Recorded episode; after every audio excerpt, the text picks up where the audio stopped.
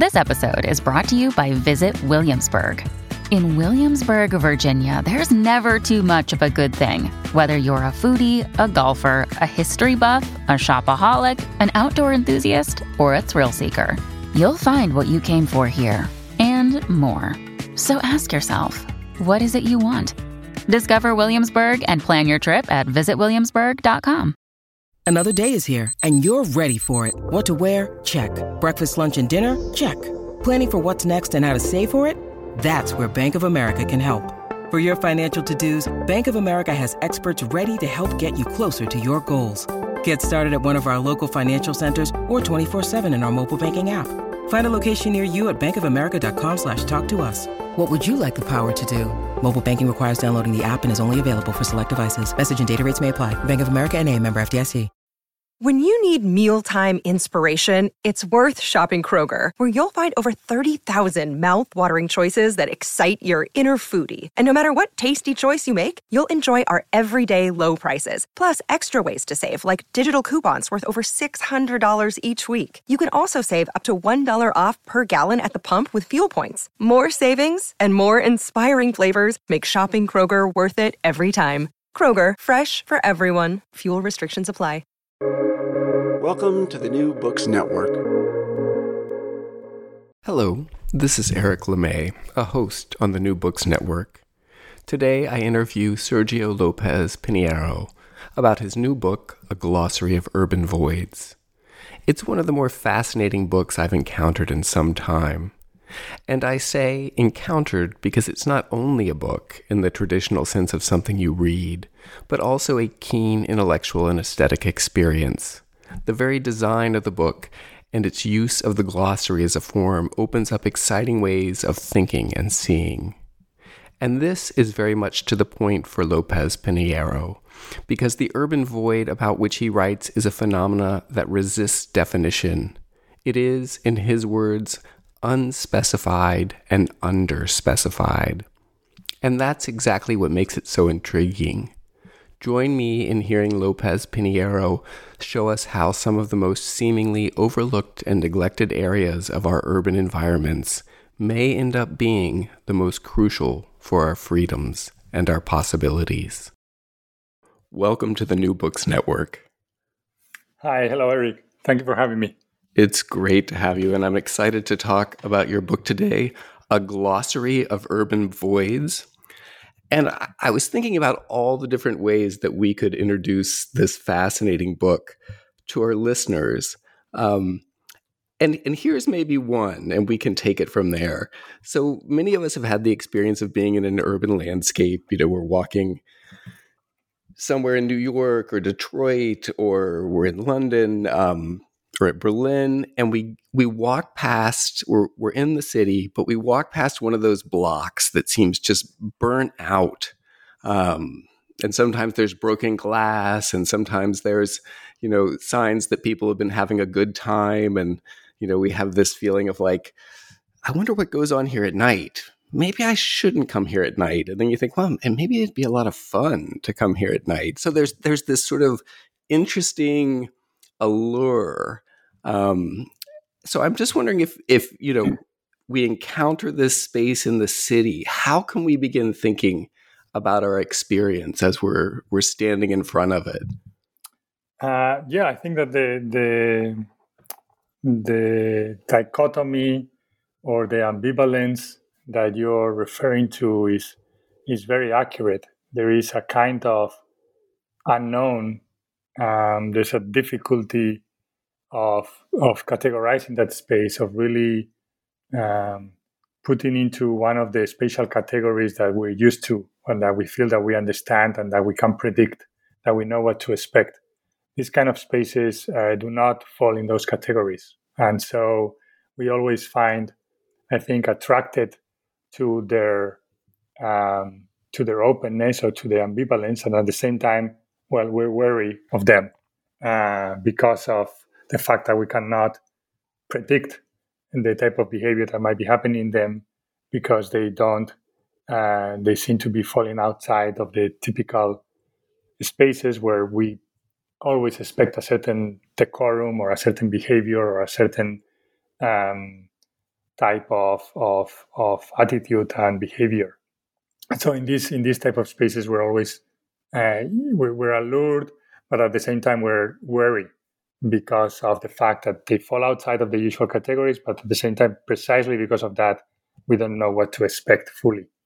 Um, so I think that the the kind of you know um, uh, interest, but at the same time slight um, uh, rejection or like the the the will to put a safe distance between us and those kind of spaces, I think it's a fair and a very accurate description of the of the experience of these places as at, at, at first sight. Yes.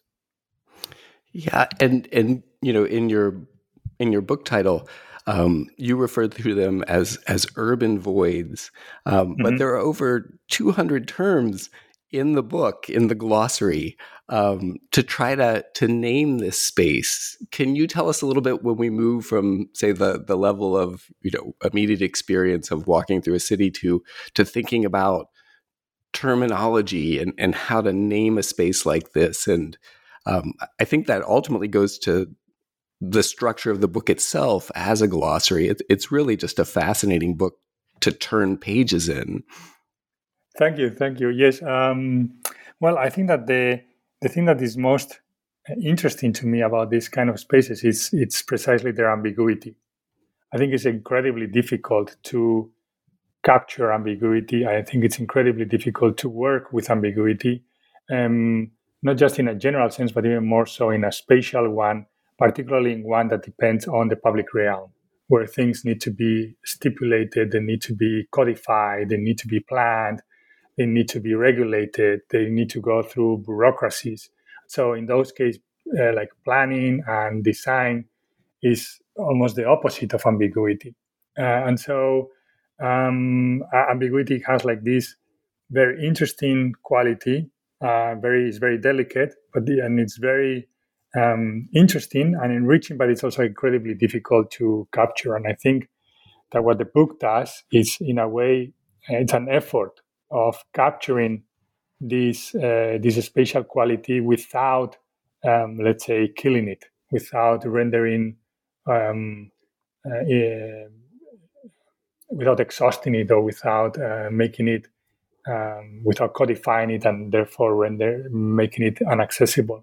And so, what was interesting to me, and the, the only what was interesting to me about this process was, in a way, realizing or discovering that um, the only way, in my mind, the only possible way that I could find of capturing this ambiguity and all the possibilities that it entails, uh, while at the same time naming it and therefore so that people could refer to it, was actually not just me giving it one name or me referring to one particular term that someone would have used, but actually collecting all of the terms that people have been using in the in the recent past. Um, it's around like uh, twenty-five uh, years, um, to to then with this um, with this constellation of terms define the boundaries of this of this ambiguity. So, like what I'm trying to to do is like to hold it in, intellectually, let's say, without uh, exhausting its its its its its openness or its opportunities. And then, to me, the glossary was the only, uh, let's say, literary mechanism that would allow me to do so. I went through several tries um, and through several uh, uh, tests. And ultimately, this is the, in my mind, this is the only way that I could do this. Um, I initiated the project actually by thinking that I was going to do a reader. So a more conventional collection of articles. Uh, but eventually I got to the conclusion that, well, that collection of articles was going to be was going to be delimiting the the understanding of this space in very specific ways, and by doing so, it would actually not be capturing the very essence of the space.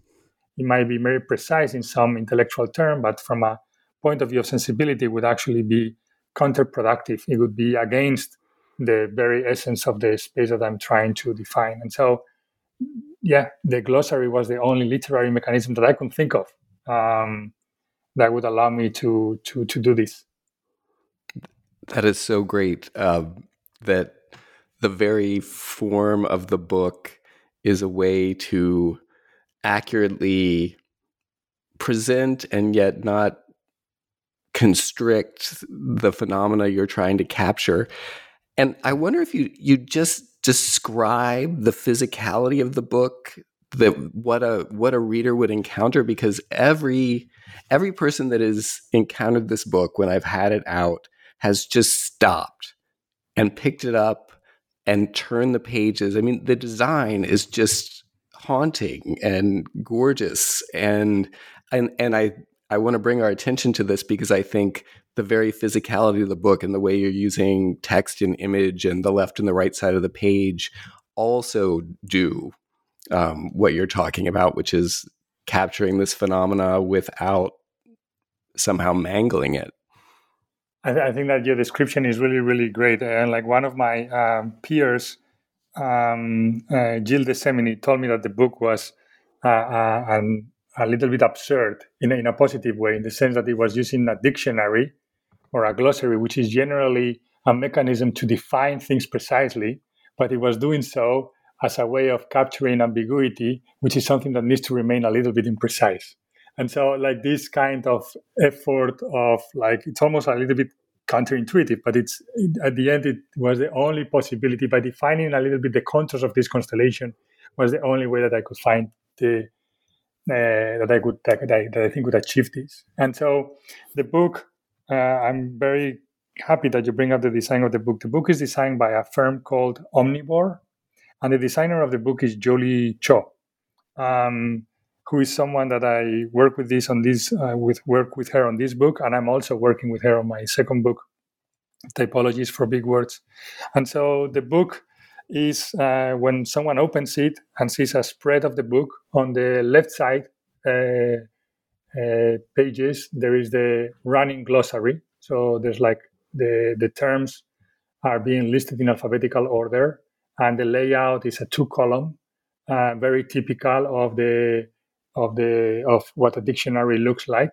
And then the right hand pages are is my running essay, where I Uh, talk about the urban void, and where where I talk about the the efforts and that different authors have put forward in order to rethink the urban void as a public space. And I, you know, I I, I add to this conversation. I continue this conversation in my own way, and then I also add other um, aspects of how to do this in a way that I believe would be beneficial for the public at large. So the book is also in, in the text, I refer to the dictionary so that the reader uh, can can be moving left to right, right to left as the reader is going through the book.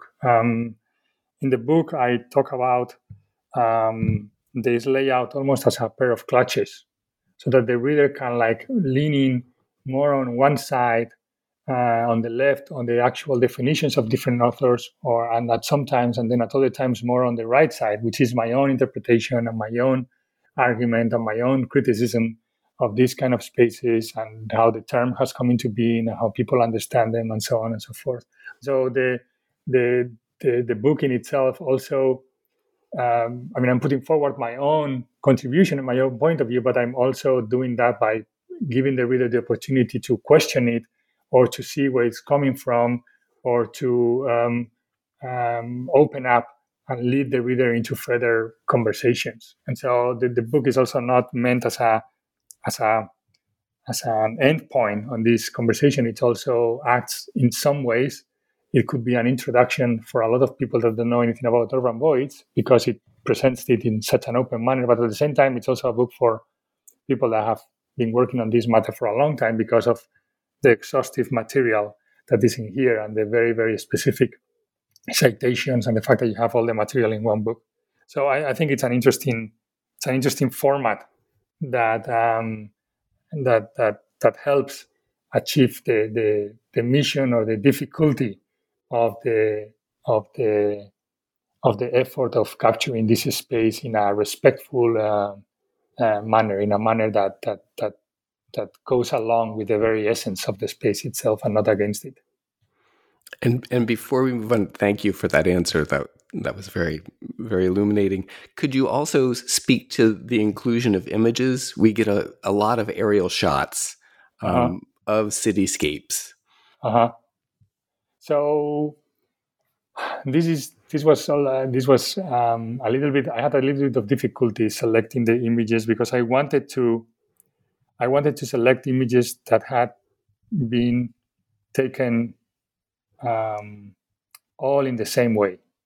I wanted the images that had been taken almost in a systematic manner.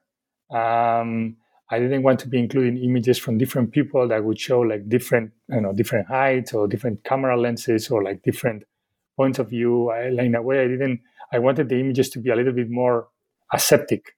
Uh, I wanted the the the the the visual material to appear more as matter of fact, and I wanted the words and the interpretations and the terms to be the ones that deal with the different subtleties of what different authors uh, in the recent past um, have looked for when dealing with this with this term. And so th- I was looking, and I uh, through different databases for images that were all taken in the same way, and ultimately um, I could only find um, um, a very particular data set, which is the one from Google Earth, um, uh, that would allow me to like always find the same altitude, the same height, and they're always with the same lenses. They always have the same, you know, very similar color contrast. In this case, they're black and white, but the same the same kind of um,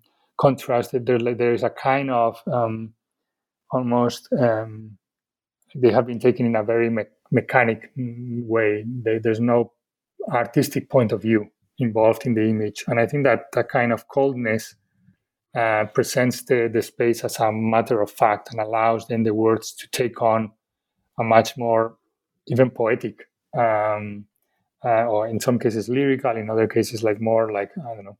like research or realistic point of view. And I think that those subtleties, I wanted them to come across through the words rather than through the through the images. And that's the reason why I ended up selecting the, the images I, I did and the point of view that I did and and how they also laid out in the book.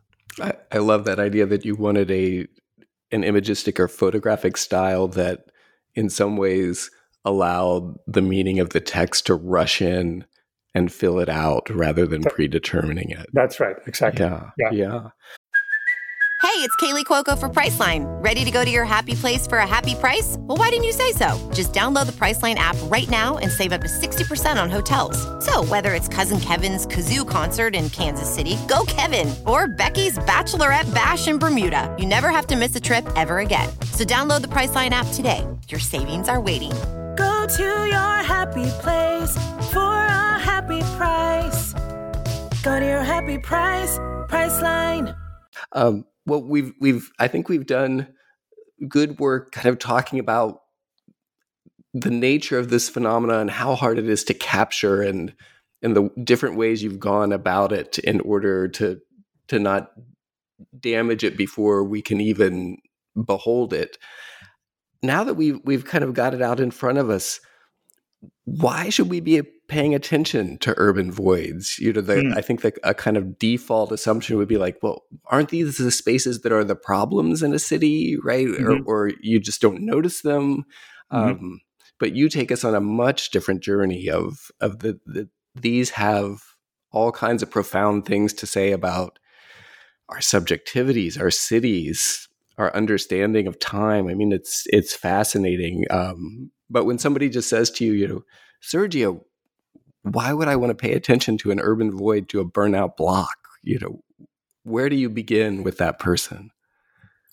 Yeah, I mean, I, I think that, um, uh, I mean, in some cases, some urban voids um, need to be uh, cleaned. They need to be remediated, and they might need to be um, developed. Um, there's no question about that. Um, also, in many cases, the location of urban voids, in some cases, um, really uh, reflects um, uh, differences in socioeconomic backgrounds um, regarding the, the areas of the city where these um, urban voids find themselves in. So, in some cases, I think that the, there is no question in my mind that um, some urban voids might might need to go through a standard process of remediation and redevelopment without any question. But um, what I what I find interesting about this is the fact that not all of them need to be thought in the same way. And uh, the historic process of of understanding the space in this manner, understanding that this space is something else than just a vacant lot awaiting redevelopment, is like very fascinating to me. At the beginning, when um, in the in the in the mid twentieth century, uh, early sixties, uh, when these vacant areas started to appear in cities, um, the the initial um, understanding was that these were very problematic. They had fallen the, in in in in disuse, and they, they had to be redeveloped, and they had to be brought back, let's say, into the standard idea of urbanity or the city. And it was only little by little that people started to understand that, um, well, these kind of spaces are inherent to the urban phenomenon. And there's a couple of authors in the book where they define these spaces as essential to the definition of a city. They say that if a, if an if an area uh, doesn't have them, then that area is not a city. It can be a town, or it can be another kind of, of uh, it can receive a different label uh, for an urban center, but it's not a city. That these kind of these kind of leftovers are inherent to the way that cities are constructed and, and the way that cities evolve. Uh, they're just like part of the way that, uh, that cities um, behave.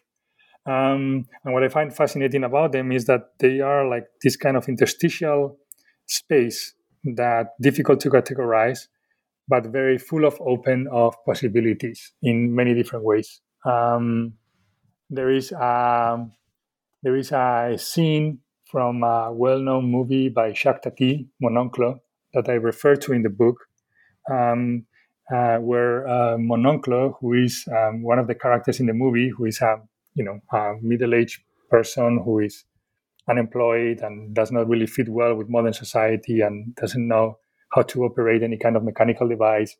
He's like always like very dreamy. He's like, um, and finds himself very well at ease in an, in an urban void, in an abandoned lot, which is where other kids are also like, you know, playing and, you know, doing doing their things outside of the of the supervision of adults. This is a place where there's also stray dogs, and these kids are eating whatever they want, and they, you know, there's like a kind of like a space of of openness outside of the of the of the supervision and of the expectations and of the kind of predictable behavior that one would expect in any other kind of of space. So I think that the kind of uh, openness that the urban void presents is like very uh, rare and very useful, because they're like truly um, marginal in the sense that they are they, they don't fall within a particular category of public space. And so because of that, they really are open to a lot of different possibilities that typical public spaces are not used are not are not open to. And so I think that that makes it makes them not just a problem, Um, as as uh, initial understandings of the urban void were like maybe fifty years ago, but actually a uh, an asset um, in in in some ways. And um, there's like several examples that are referred to in the book that have been documented by different authors um, uh, of how these spaces have been really appropriated by communities or just by individuals in different ways, and how they become like really. Uh, Um, areas that offer something that no other place in the city does. It's it's a place without particular rules and without particular programmatic expectations, with no financial um, uh, or um, rules or, or needs for profitability, um, and and they, they, they don't have they generally don't have any maintenance. So that means that you know like they're not. They don't appear valuable in some ways, which means that people can experiment within them. Obviously, all of these characteristics also have the dark side, so to speak, unquestionable.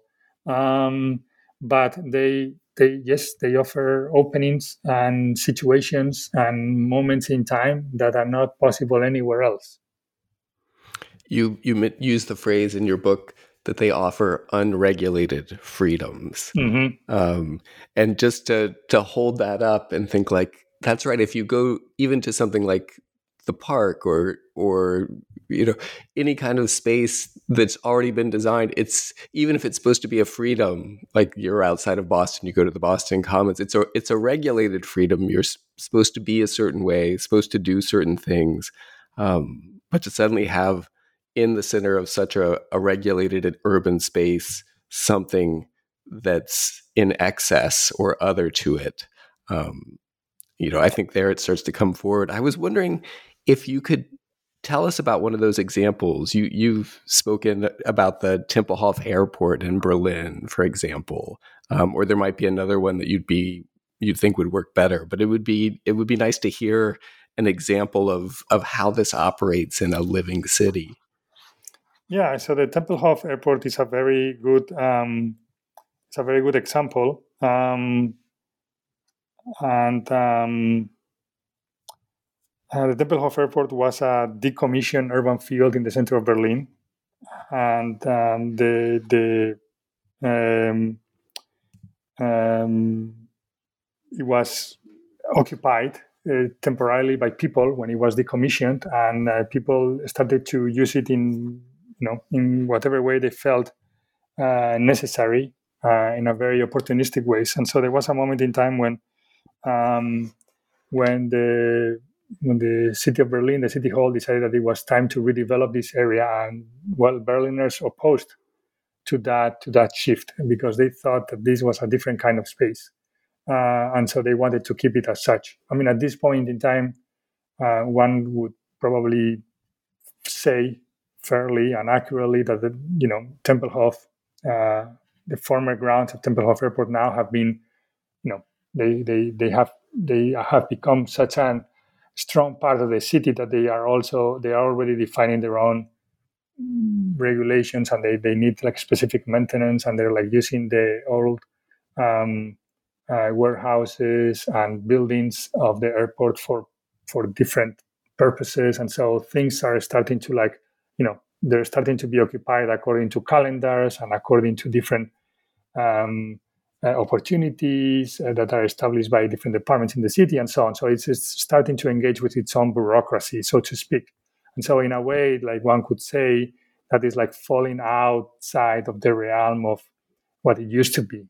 Uh, and that that is fair, because maybe just because of its own success, also because of its enormous extension is like so big that it really, it offers a lot of opportunities. It offers the possibility of achieving a certain solitude despite the fact that you're in the center of Berlin, and it's like like offers like very, very ample horizon lines. Um, so uh, despite the fact that it was a very powerful original initial case of of such a realization by the by the citizens, at this moment in time, maybe it has you know maybe it has like um, uh, started to. To, to define, because of its own success, its own set of bureaucracies and its own set of regulations and codifications that might no longer be, uh, that might make it not no longer be as open as it used to be. But um, but that's a good example. Give me a second. I'm looking here in my in my book. There's another very good example that was documented by Daniel Campo, and um, and he used the term to document this type of space. He used the term accidental Uh, playground, mm-hmm. um, and um, I'm just like trying to find.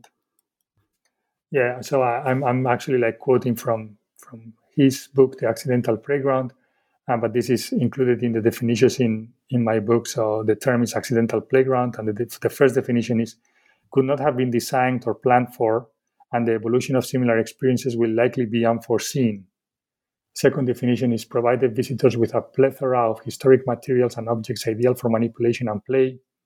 And finally, he says, while you were free to create, others were equally free to destroy.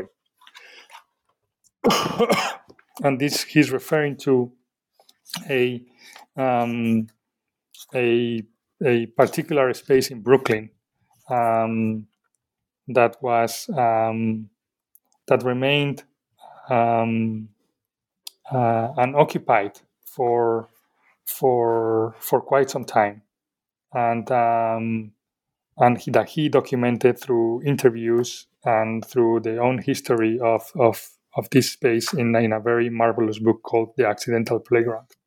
Um, so there's like a variety of examples that, that talk about these kind of spaces um, uh, in, in in with different levels of, of detail and with different I don't know levels of, of poetry or lyricism, or with like more like more heavier or stronger political or social agendas. When um, when you begin describing these sorts of spaces, and, and thank you for those examples, um, you introduce in your book a term called the whiteout effect, or a phenomena called the whiteout effect. Um, could you describe for us what is the nature of that effect? How, how does that work? And, and why is it a kind of whiteout? Yeah, so maybe this is a, maybe this is a little bit of a, of a polemical stance, right? Because um, I mean, what I'm actually when when people think of whiteout, they immediately think of of an absolute um, emptiness, of a complete vacuum. And I think that particularly in the West, there's a misunderstanding surrounding terms like emptiness or voidness. Uh, people confuse these terms or equate these terms typically with vacuums, uh, which is which is not true. A vacuum is something that is completely empty of everything. But when you say that something is empty, you typically, one typically is arguing that that space or that place is emptied of something in particular.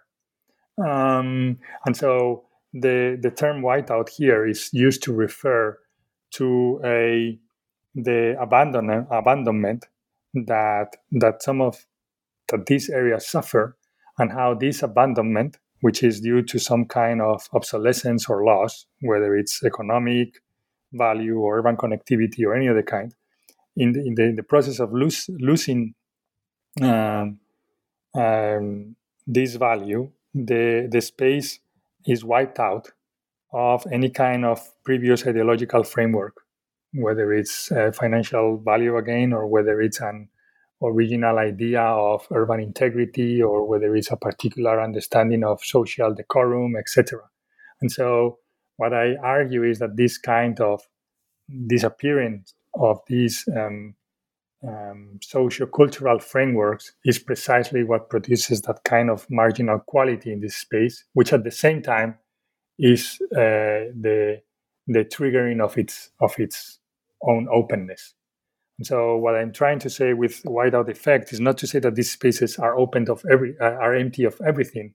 What I'm trying to say with the whiteout effect is that the the transformation of these spaces uh, into marginal spaces, the disappearance of value or urban integrity or or occupation, um, that uh, uh, disappearance transforms the space into a marginal uh, area.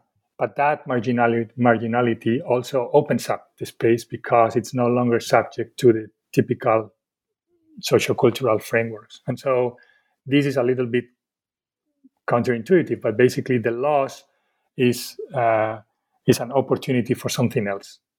Um, and that's what I try to summarize with the term the whiteout effect, um, the whiteout of this social and cultural uh, frameworks um, produces the opportunity to to for the space to be open up to other sensibilities and forms of expression. And this is what I believe happens in in in an urban void.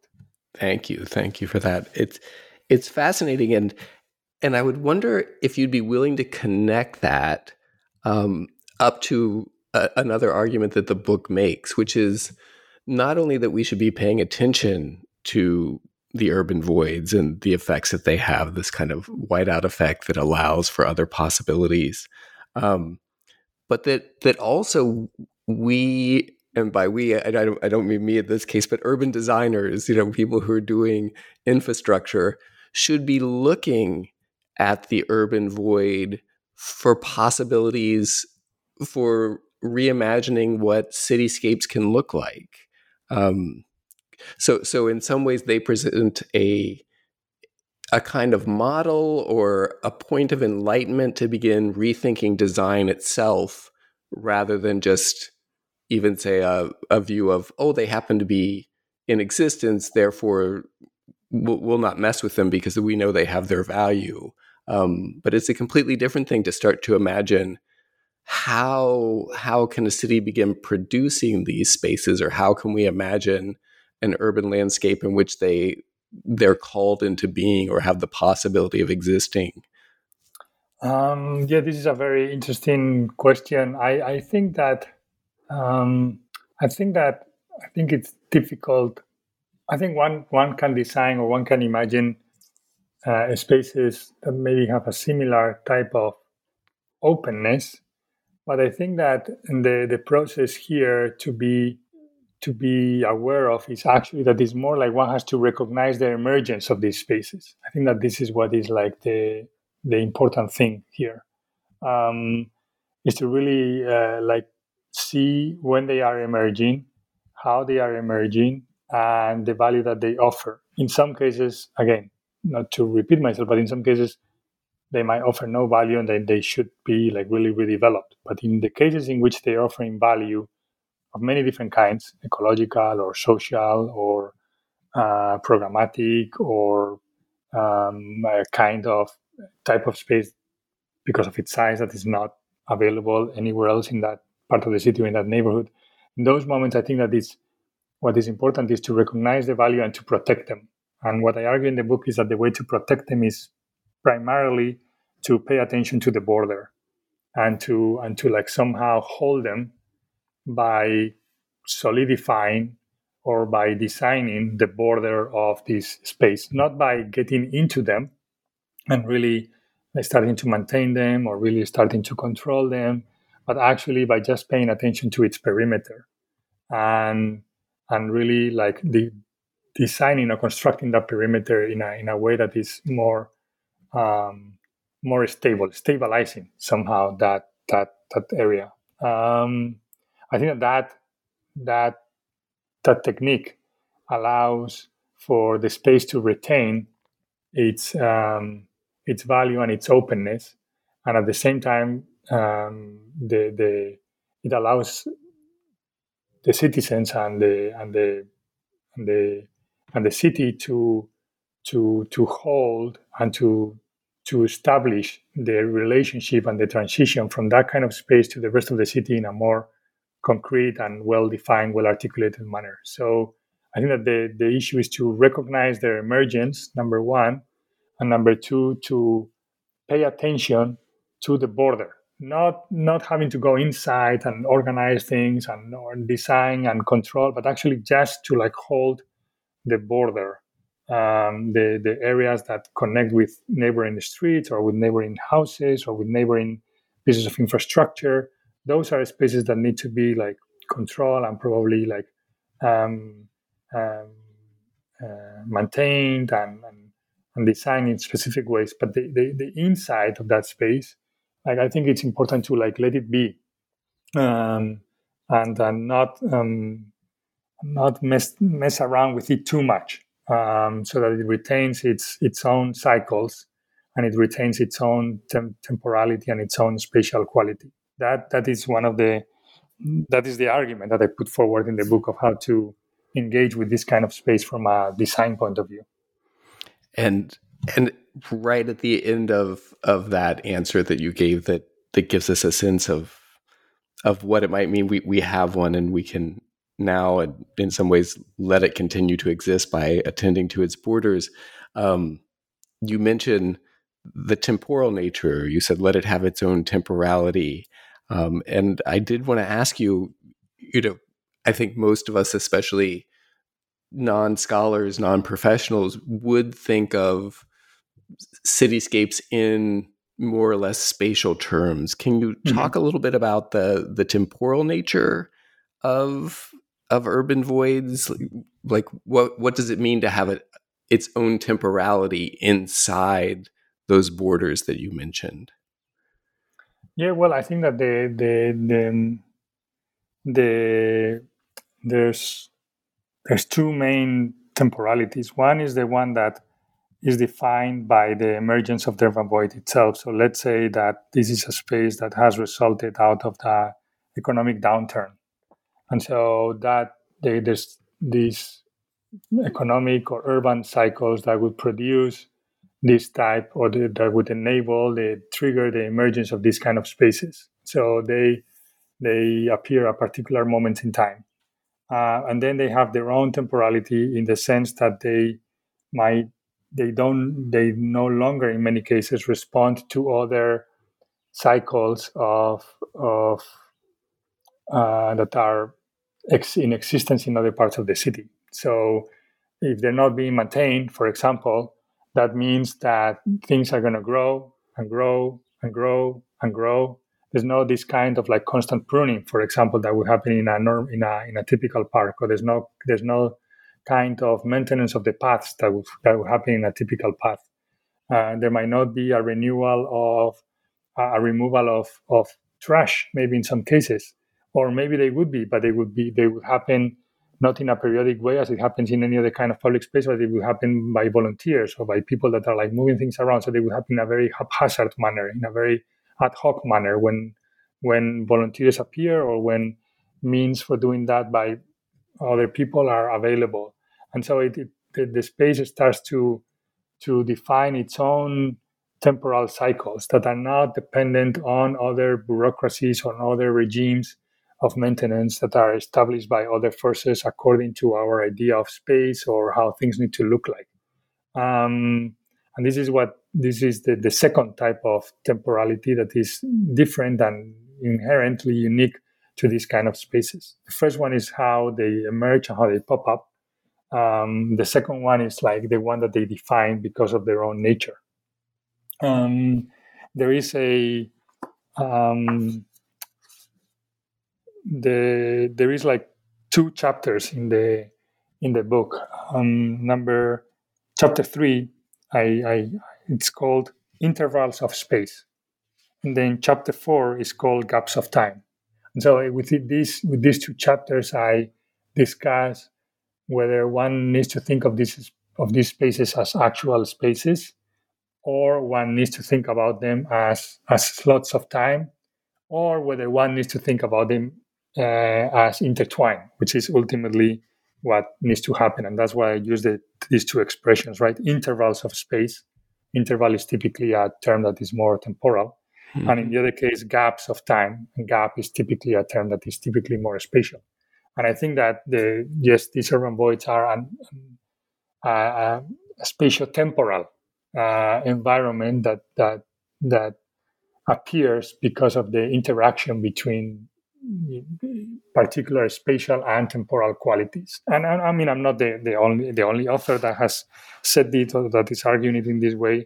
And uh, in these two chapters, I refer to a variety of authors that have explored this in, you know, according to a variety of points of view. Some people have looked at this more economically, other people have looked at this more ecologically, other people have talked about this as the kind of opportunities that they might allow for, you know, different types of pop-ups. Uh, others have talked about, I don't know, process of um, uh, and destruction and reconstruction. So, you know, there's like different points of view that different authors have used in order to to get a glimpse of the intertwining of the spatial temporal characteristics of these spaces.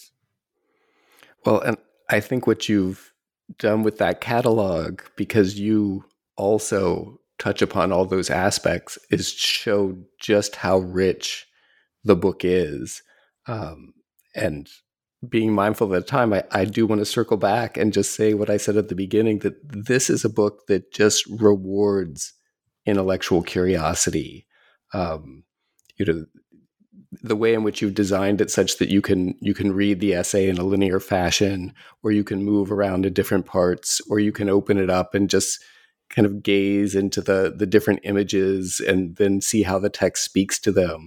Um, I think that that you just have this tremendously rich book. Um, I think it's one of those that I'm just going to keep out and keep returning to, um, simply because you know, it's thinking across time and space and time as space and, uh, you know, the environment in which we're driving through and the view from the air. I mean, it's, it's, it's tremendous. Um, and given where we, where we are with time, I, I was wondering if you would tell us a little bit about your your next project. You have a new book coming out, and we had a chance to talk for a moment before the interview about it, and, and I think listeners would love to hear about it. Oh, thank you. Thank you very much, Eric, for, for your description for this and for the other descriptions of the book that you've made throughout the interview, because I think that you're, I mean, you've clearly looked at this very, very carefully, and with a lot of detail and with a lot of love. I, I, I am very, very happy to hear that you find it like very rewarding, because I am, I, I, I really thought of the book as as something that is of a topic that is interesting to me, but also as something that that um, as a book that needed to needed to contribute to the conversation and to, to help people individually understand and to to help them open their sensibility to this kind of space. So I find I when when you say when you describe it as rewarding, I'm, I'm very I'm very happy. I'm very happy to to to hear this. Uh, so thank you very much for that. I'm very grateful. Um, in in regards to my next book, I'm currently working on a book called Typologies for Big Words, and this is a book that is a collection of projects that aim to redefine building and landscape types, and so. Each project is defined by a typology, whether it's a museum or a mausoleum or factory, for example, and then uh, by a big word. And big words are capitalism, ecology, democracy. And so the book is a compilation of these projects, and I have a project that is Waiting Room of Democracy. I have another project that is Factory of Ecology. And what I uh, argue in the book is that the understanding and the idea of type, Um, which is a nineteenth century invention, uh, is always been associated with the idea of the social institution, is the construction of a very particular type of subjectivity. And what I argue is that now types need to be understood more as, as empty spaces, as voids, uh, that would allow for the emergence and for the appearance of other non-paradigmatic subjectivities. And the, or the way to, in, in the opportunity or the advantage of figuring them out or looking at them in these ways that they allow for an opportunity to redefine these big words, um, like democracy or ecology or any of these big words, which are in a way also in themselves a little bit empty, because someone says the word democracy, that means, as we are reminded every day, something completely different from when someone utters the same, the very same word. And so I, the, the book is, um, there's an, It's a little bit of a theoretical essay introducing the book uh, in a more disciplinary uh, manner. And then there's a collection of seven projects, and each project is a com- is a combination of drawings, images, and a text. And the, the images and the text flow in a in a very intertwined manner. Um, and that, that's that's the book that I'm working on right now, Typologies for Big Words. I hope that when it comes out, you'll come back and speak with us. Oh, I, I definitely would love to speak with you with all the care and precision that you've that you've with which you have defined A Glossary of Urban Voids. Eric, thank you very much. Sergio, congratulations on the book, and thank you for being with us. Thank you. Thank you so much for the invitation.